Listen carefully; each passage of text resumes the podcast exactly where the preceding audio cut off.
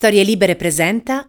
Buongiorno e ben trovati in questo nuovo appuntamento di Quarto Potere, la rassegna stampa di Storie Libere, martedì 11 gennaio 2022 e tra poco andremo a vedere assieme quello che ci riservano i quotidiani che troverete in edicola eh, questa mattina. Prima di cominciare la rassegna stampa mm, diamo una notizia, una notizia che appunto le agenzie hanno battuto eh, qualche minuto fa è morto David Sassoli, presidente del Parlamento europeo, 65 anni, e come titola la versione online della Repubblica, una vita tra il giornalismo, la politica con la passione per l'Europa. Un lutto gravissimo che giunge eh, in un momento delicato per la politica europea, per le istituzioni, un eh, lutto che ci addolora e rivolgiamo alla famiglia di David Sassoli, a tutto il Partito Democratico eh, le nostre eh, condoglianze.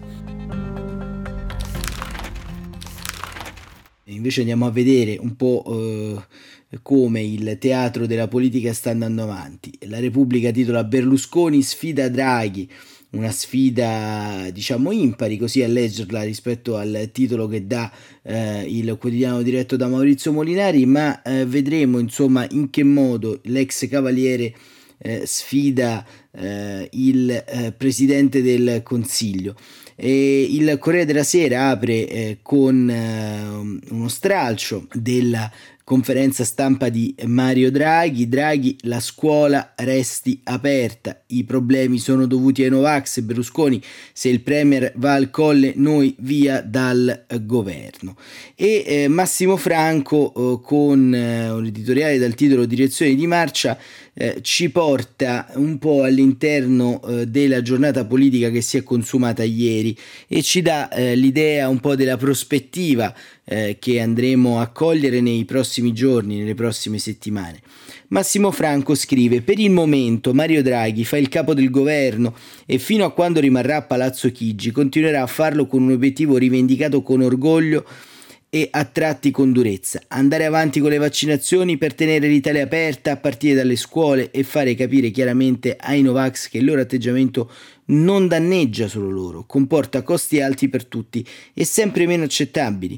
Il Premier non ha esorcizzato la diversità eh, presente nella sua coalizione, anzi le ha riconosciute rivendicando la volontà e l'esigenza di mediare per arrivare all'unanimità, sempre però che la mediazione abbia un senso.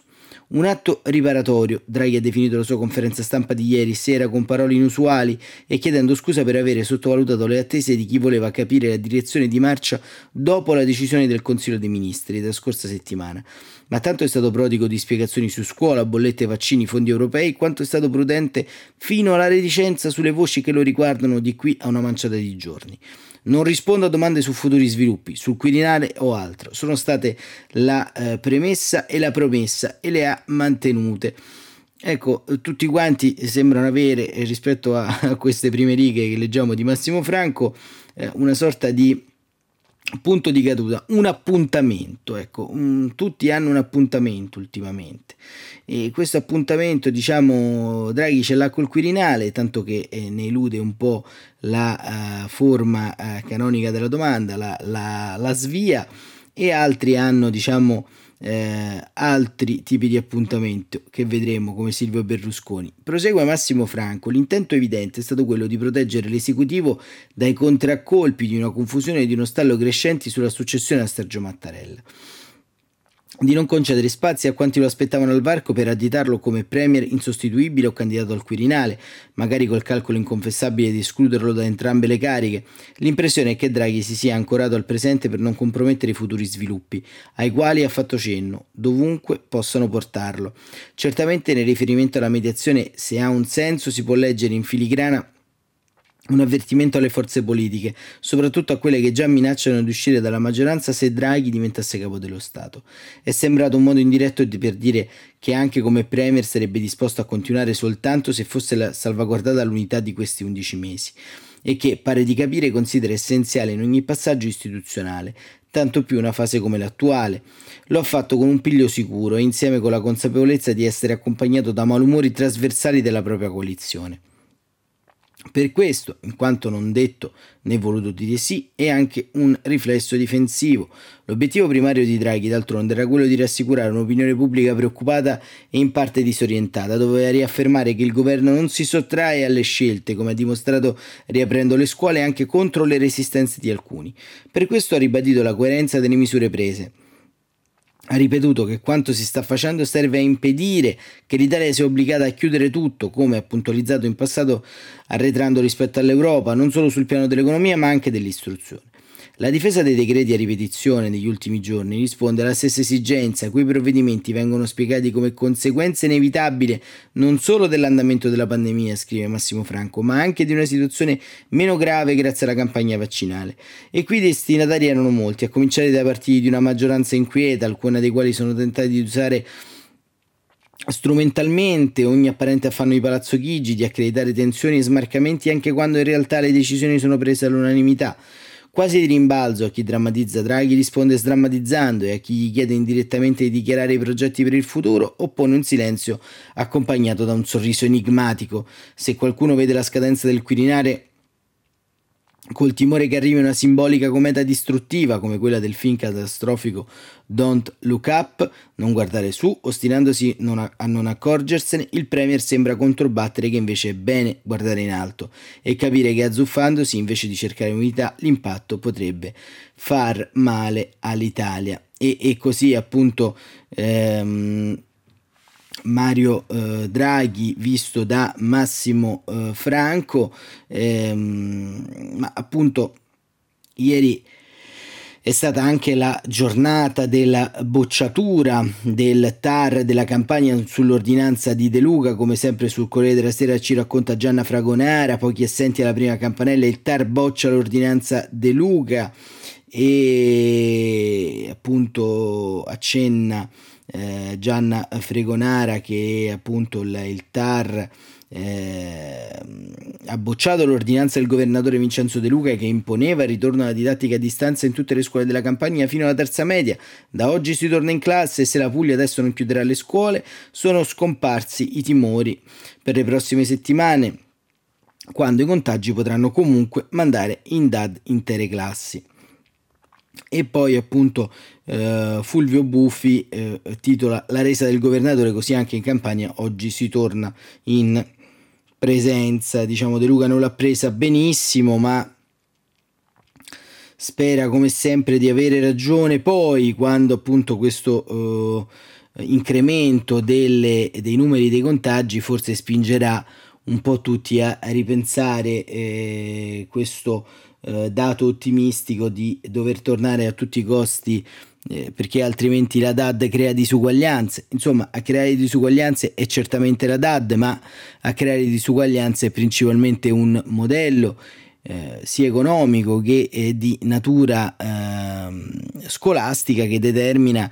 eh, delle crepe, una dispersione molto ampia al sud, insomma non è solamente la DAD, insomma adesso la DAD è stata un ponte per cercare di non perdere completamente un anno scolastico, adesso addossargli addirittura la misura delle diseguaglianze è veramente diciamo eh, poco, poco esatto, poco giusto, poco prospettico in questa direzione. E eh, andando invece eh, sulla Repubblica, come dicevamo, il, ehm, eh, il giornale diretto a Maurizio Molinari apre con la sfida di Silvio Berlusconi a eh, Mario Draghi, ovvero l'idea di sfilarsi dalla maggioranza lì dove eh, il Presidente del Consiglio eh, vada ad occupare la casella ora di Sergio Mattarella. Ma c'è un'intervista interessante di Enrico Letta eh, su eh, La Repubblica che nasce dal forum Metropolis che si è tenuto ieri sul format, sul sito scusate, di Repubblica, un format eh, trasmesso in diretta sui siti di tutte le testate del gruppo Gedi di Gerardo Greco e eh, c'è la trascrizione eh, di questa intervista appunto di Enrico che dice gravi le frasi su Draghi, Berlusconi ne smentisca, triste quando Mattarella lascerà. Quando Mattarella lascerà E pochi minuti dopo, scrive eh, Gerardo Greco, alla fine della conferenza stampa di Mario Draghi, Enrico Letta, segretario del PD, si collega con Metropolis, il podcast quotidiano del gruppo Geti, alle sue spalle i disegni dei figli. Che qui definizione molto ampia di podcast, visto che era una trasmissione eh, online, eh, una diretta YouTube, però insomma poi faremo un approfondimento su che cos'è un podcast, ma andiamo avanti. I suoi tre ragazzi che eh, con che stato d'animo sono andati a scuola? Domanda Greco a Letta, ma la preoccupazione fa parte del tempo che stiamo vivendo, risponde il segretario del PD, però sono state efficaci le parole di Draghi quando ha detto che la scuola deve rimanere aperta. Con la scuola chiusa i danni non li vediamo subito, ma nel medio periodo. L'aumento delle diseguaglianze durante la DAD è pesantissimo, io sono per l'apertura della scuola, ma non contro tutto e tutti. Bianchi ha spiegato che ci sono dei protocolli per cui molte classi andranno in didattica a distanza e questo è rassicurante per le famiglie. La DAD quando ce n'è bisogno è giusto che ci sia, è la chiusura generalizzata per tutti che non ha senso. I miei figli devono ancora vedere questa sera i miei figli devo ancora vedere questa sera, però hanno molto sofferto la DAD e credo che la democrazia voglia dire anche riuscire a tenere le scuole aperte. E incalza il greco. Per fare questo però Draghi ha detto ci vogliono i vaccini, dobbiamo vaccinarci. Lei è per i vaccini obbligatori? Beh, io sono un ottimista, risponde Letta. Vedo il bicchiere mezzo pieno, di fatto il governo ha deciso per un obbligo ed è stata una scelta condivisa. Dovete capire che questa è una maggioranza difficile, lavorarci dentro è complicato, molto complicato. E caro Letta, lo sappiamo bene. Abbiamo approcci diversi su molti temi, però ci siamo detti che questi, sono, questi tempi sono eccezionali e quindi dobbiamo dare un contributo. Certo che ci sono casini, noi non li nascondiamo, non mettiamo la polvere sotto al tappeto, però qual è l'alternativa? Chiudersi in DAD? Eh, cerchiamo di trovare soluzioni migliori. Mentre Draghi, dice Greco, faceva la sua conferenza stampa dicendo che non voleva parlare di Quirinale, è intervenuto Berlusconi dicendo che se il Premier finisce al Quirinale, Forza Italia si sfila e si va dritti al voto. Questo a casa mia si chiama rubare la scena. Appunto, dicevo, la maggioranza è difficile rispondere a le parole di Berlusconi, se sono vere, sono molto gravi. Aggiungo che la tempistica è profondamente sbagliata, perché Draghi mette l'accento su due parole, fiducia e unità. Ci aspettano settimane complicate, i mille e nove grandi elettori chiamati alla scelta per il Quirinale dovranno assumersi immense responsabilità. Questo non è il momento del muro contro muro. Chi lo fa si assume una grandissima responsabilità nei confronti degli italiani. Però Berlusconi se l'assume questa responsabilità adesso, lo dice chiaramente. Se le parole sono vere, sono profondamente sbagliate. Io sono convinto che le smentirà. Lo dirò giovedì alla direzione nazionale del PD. Noi lavoriamo per trovare un'intesa per un presidente o una presidente di larghe intese che non sia divisivo. Berlusconi è divisivo. Eh, Berlusconi è un capo partito, dice Letta, è divisivo come lo sono io, come lo è Salvini o Conte, per definizione perché siamo capi di un partito. Il capo dello Stato deve essere una figura istituzionale. Salvini chiede una figura di alto profilo, dice Greco, e di centrodestra, altrimenti uscirebbe dal governo. E qui se ne vanno tutti, Letta. Ma c'è bisogno di maggioranze larghe, non credo a un governo con un margine di voto che va sotto su ogni provvedimento. Io invito il governo ad essere coraggioso anche per un eventuale scostamento di bilancio che il Presidente del Consiglio Draghi non ha escluso. Bisogna sostenere le famiglie e le imprese che oggi rischiano di non farcela.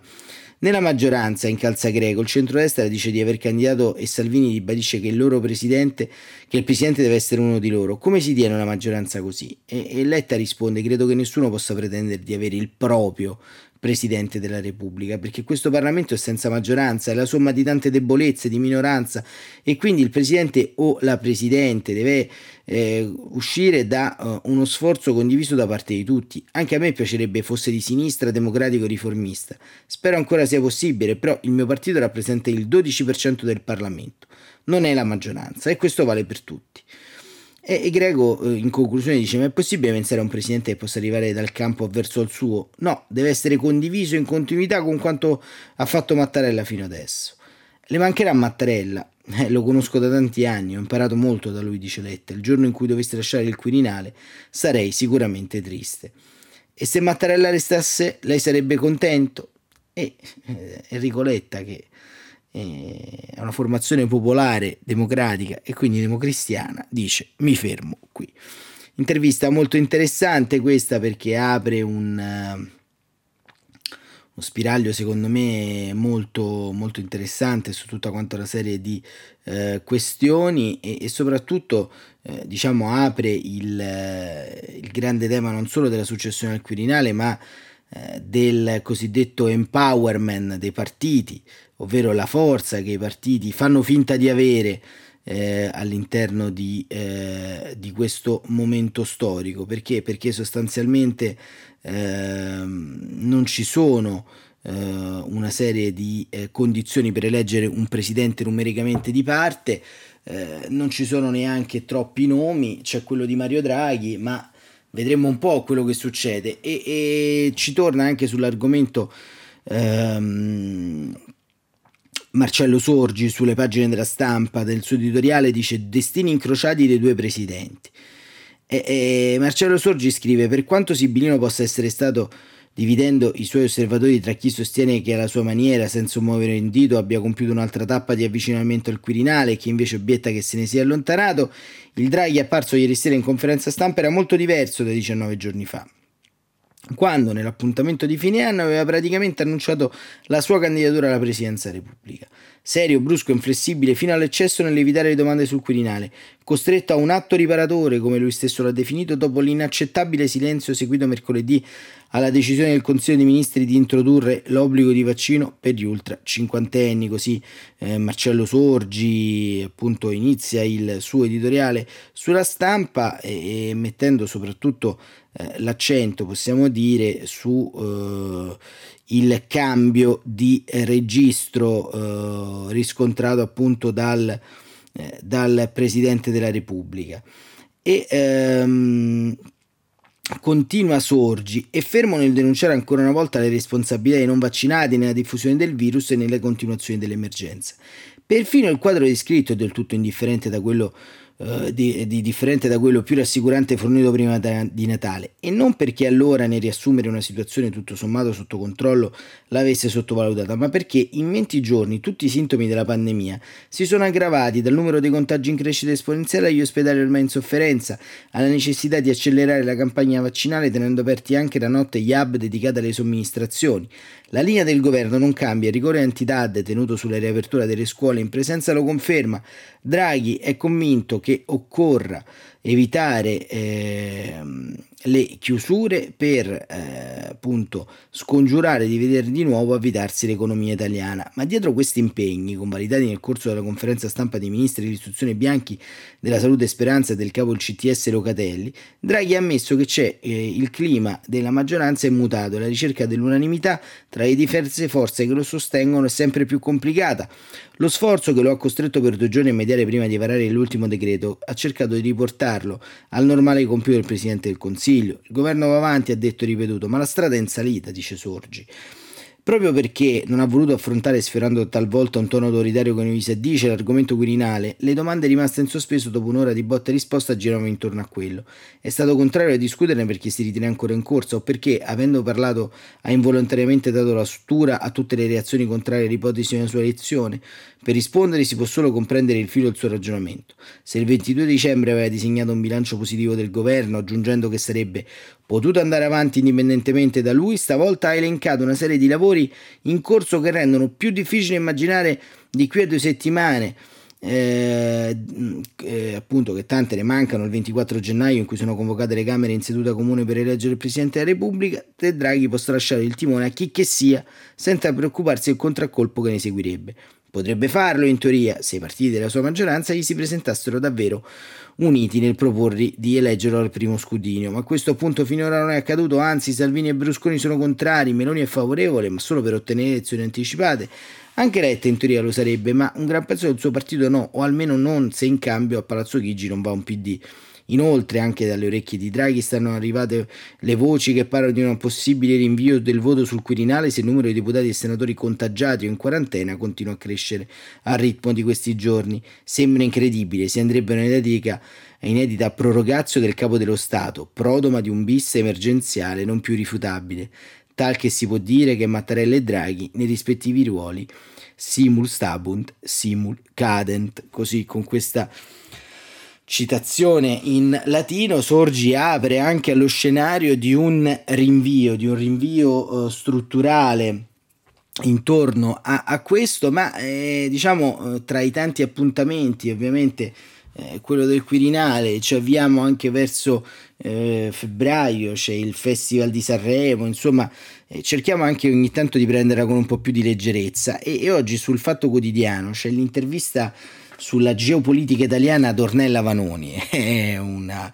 eh, grandissima artista Ornella Vanoni, una donna personalmente stimo molto, che in qualche modo ha eh, segnato intere generazioni con la sua voce, con la sua personalità. E, Ornella Vanoni dà il suo giudizio su Sergio Mattarella, proprio nel titolo in questa intervista di Alessandro Ferrucci. Il presidente se n'è andato poco prima di impazzire, si riferisce a Mattarella, e, e poi eh, Mario Draghi invece ha le palle come premier. Ecco, questo è colorito linguaggio di Ornella Vanoni, che eh, risponde così alla prima domanda di Alessandro Ferrucci che le chiede Ornella Vanoni, chi le piacerebbe come nuovo inquilino nel, del Colle? Eh, ci pensa, scrive Ferrucci e poi dice difficile, senza dubbio. E, e, allora la Vanoni incalza, ci vorrebbe una persona intelligente, calma, dotata di forte realtà e soprattutto non attaccata al successo, senza brame di apparire. Le sarebbe piaciuto il bis di Mattarella? domanda Ferrucci. E se n'è andato poco prima di impazzire, cioè, e non ne poteva più, non reggeva questa situazione, per questo ha rinunciato. E Draghi? domanda Ferrucci. È uno forte alle palle, però ora deve restare premier perché mi sembra uno attivo. Mentre il Presidente della Repubblica incalza Ferrucci, beh lo sappiamo, non ha pieni poteri, che sarà al colle, ora deve lottare per tenere unita l'Europa, per non mollare un passo rispetto a certe dinamiche internazionali. Signora Vanoni è informata, la politica l'ho sempre seguita, dice, e a questo punto si sbilanci, chiede Ferrucci, faccia un nome.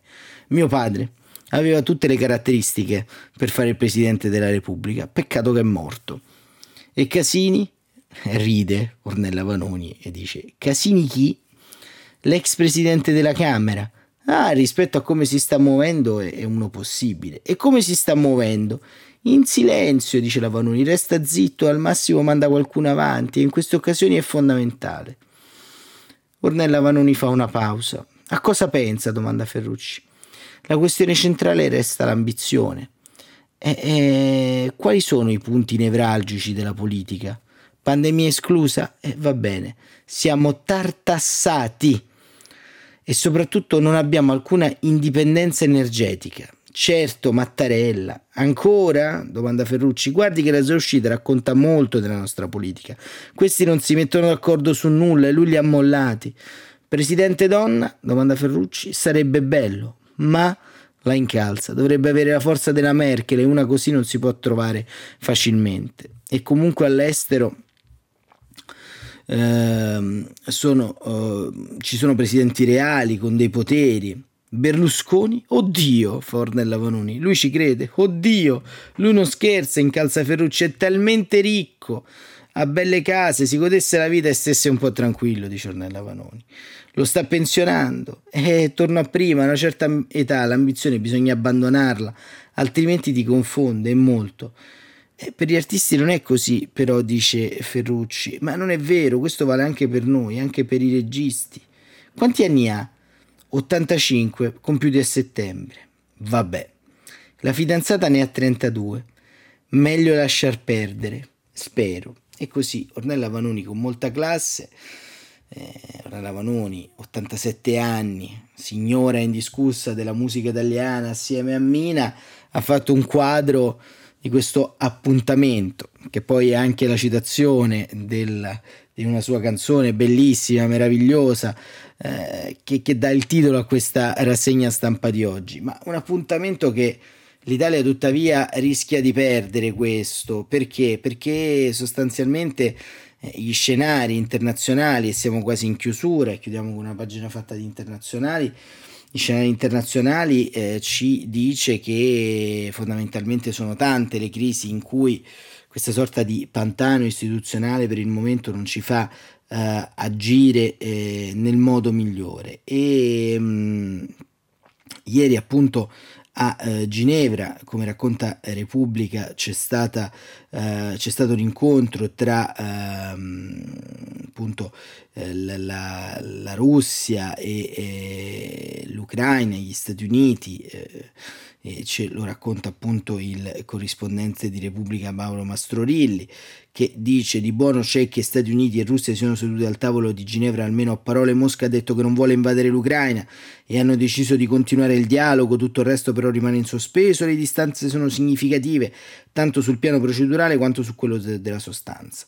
Sul primo punto, Washington ha ripetuto che per aprire un vero negoziato sono necessari segnali di serietà, ovvero il ritiro delle truppe ammassate ai confini col territorio di Kiev, che il Cremlino non ha dato. Sul secondo, Biden non ha ancora capito se Putin vuole una trattativa autentica oppure cerca la scusa per giustificare un nuovo intervento militare, sempre nell'ottica di ristabilire l'influenza dell'ex impero sovietico.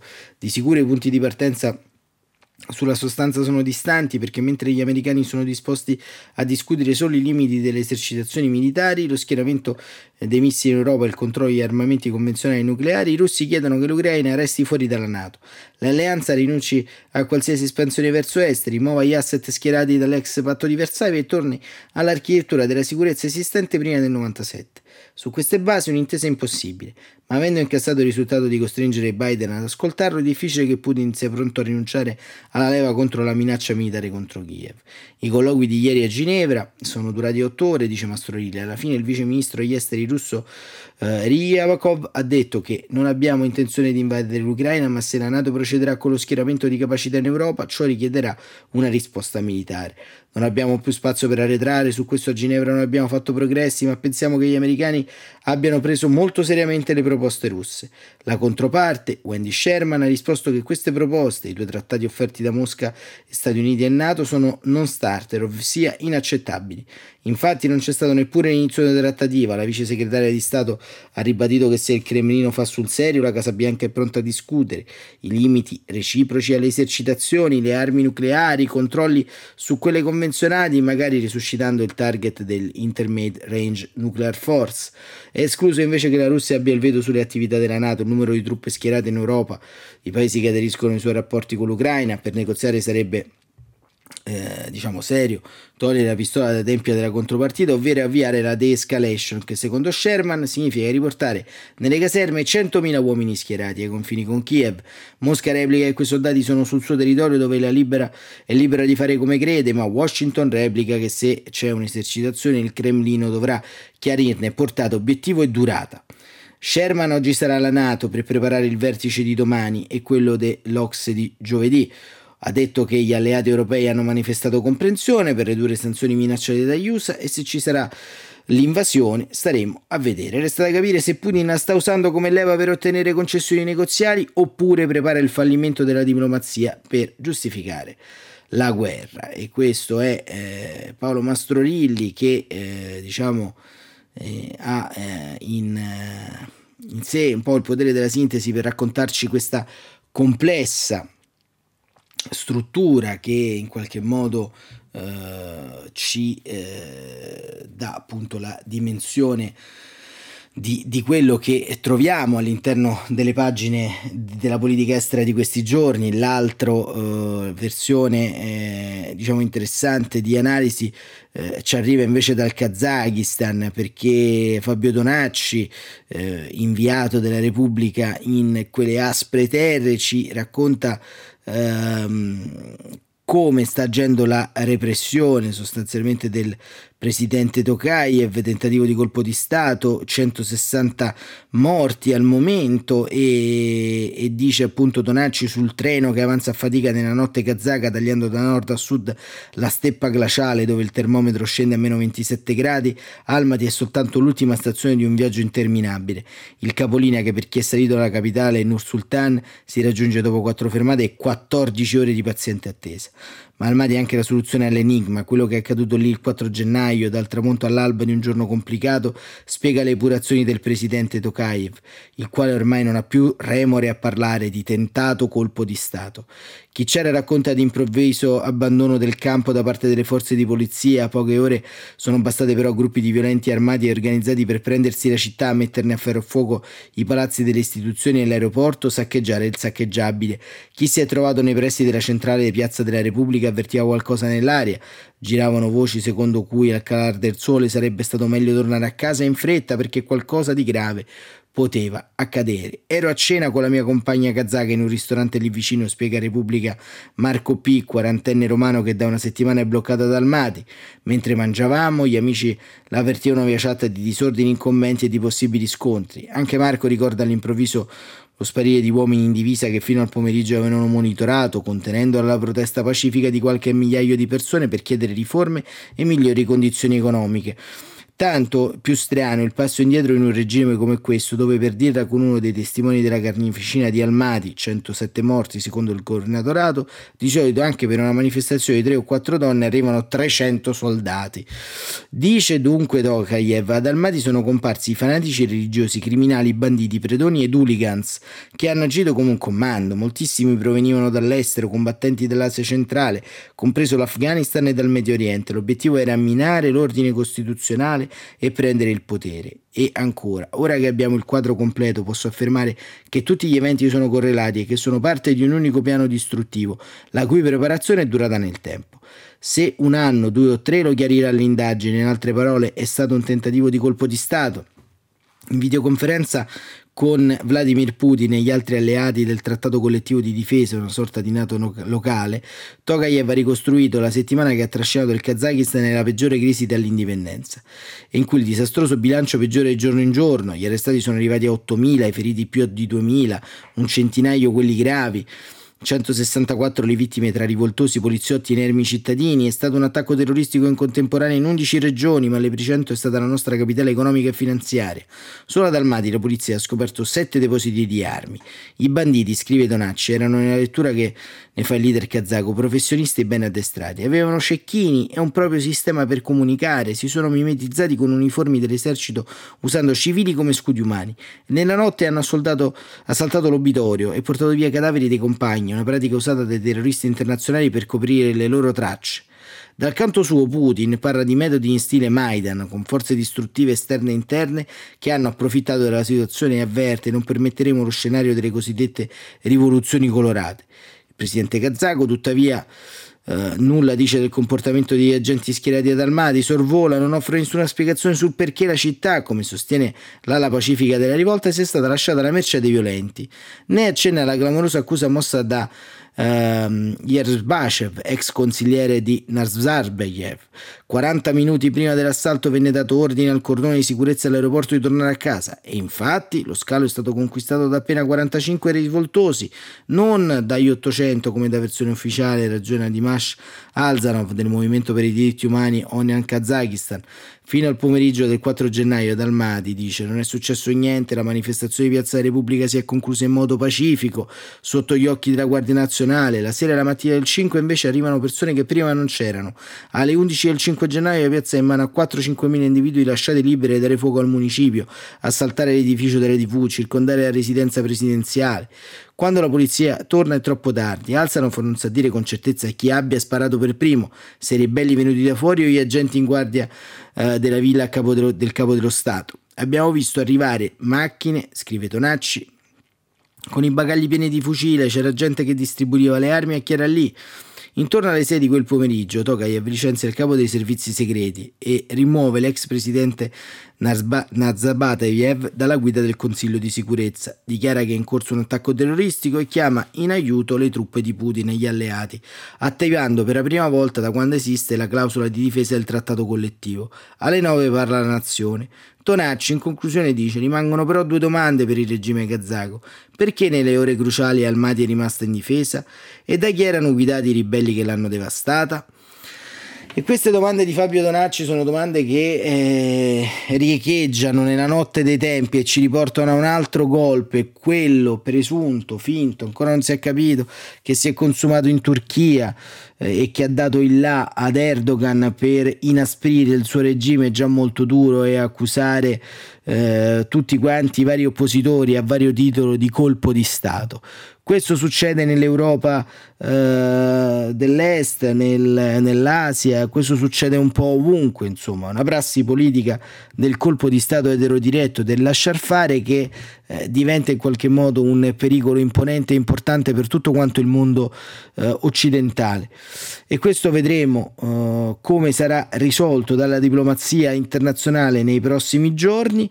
Un altro appuntamento quindi oltre a quelli che eh, abbiamo già eh, elencato nella nostra agenda eh, nazionale, ma eh, questa puntata la vorrei chiudere mh, con il ricordo, il ricordo di una collega di Silvia Tortora, eh, giornalista appassionata, autrice televisiva, scrittrice, eh, figlia di Enzo Tortora. E ne traccia un ricordo molto bello Massimo Gramellini in prima pagina eh, sul Corriere della Sera, in nome del padre, eh, nel suo caffè, nella rubrica quotidiana di Gramellini. Se n'è andata ancora giovanissima Silvia Tortora, in coda a quasi 40 anni di amarezza e disgusto, come li definiva lei, che il tempo aveva cominciato a contarlo da quel venerdì 17 giugno dell'83 in cui il padre Enzo venne ammanettato a favore di telecamera con accuse enormi e ridicole, poi, troppi poi, rivelatesi infondati. Ci sono figli che vivono nell'ombra dei genitori, qualcuno anche alle spalle, altri in età adulta si dedicano a loro fino ad, ad annullarsi. Il destino di Silvia è stato ancora diverso e per certi versi unico. Si è ritrovata a indossare i panni non voluti di vestale del padre e una simile responsabilità ha finito per schiacciare ogni aspetto altro della sua vita pubblica. Aveva appena vent'anni quando nel giro di un mattino passò dallo status di invidiata a quello di appestata, da figlia di un teledivo a quella di un presunto camorrista spacciatore di droga. In netto anticipo sull'era social, Silvia ha vissuto sulla sua pelle le bugie ribaltate in verità, le cattiverie degli addetti ai livori, i voltafaccia dei valsi amici. Nei momenti di più cupo sconforto, dalle forze era la speranza che il crollo delle accuse avrebbe cambiato il corso della giustizia. Invece non successe nulla, i pentiti che avevano infamato Torto Tortora non furono processati per calunnia, i magistrati che lo avevano perseguito senza prove non videro compromesse le carriere e nessuno di loro lo rivelò in un'intervista a Walter Vecellio, neanche dopo la morte del padre le chiese mai scusa. Chissà come hanno dormito stanotte. E questo diciamo sì è un'altra grande storia italiana e un'altra grande storia che racconteremo anche con eh, diciamo cura e attenzione nei prossimi mesi qui su Quarto Potere. Il nostro abbraccio quindi va anche a tutta la famiglia di Enzo Tortora, di Silvia Tortora, a Gaia, la sorella e collega della Sette, e con l'auspicio e l'augurio che tutte quante queste esistenze davvero non siano state eh, vane per la storia tormentata e malconcia del nostro paese.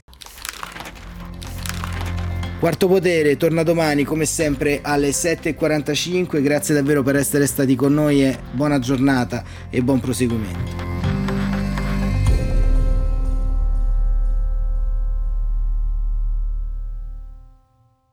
Una produzione storielibere.fm di Gianandrea Cerone e Rossana De Michele. Coordinamento editoriale Guido Guenci.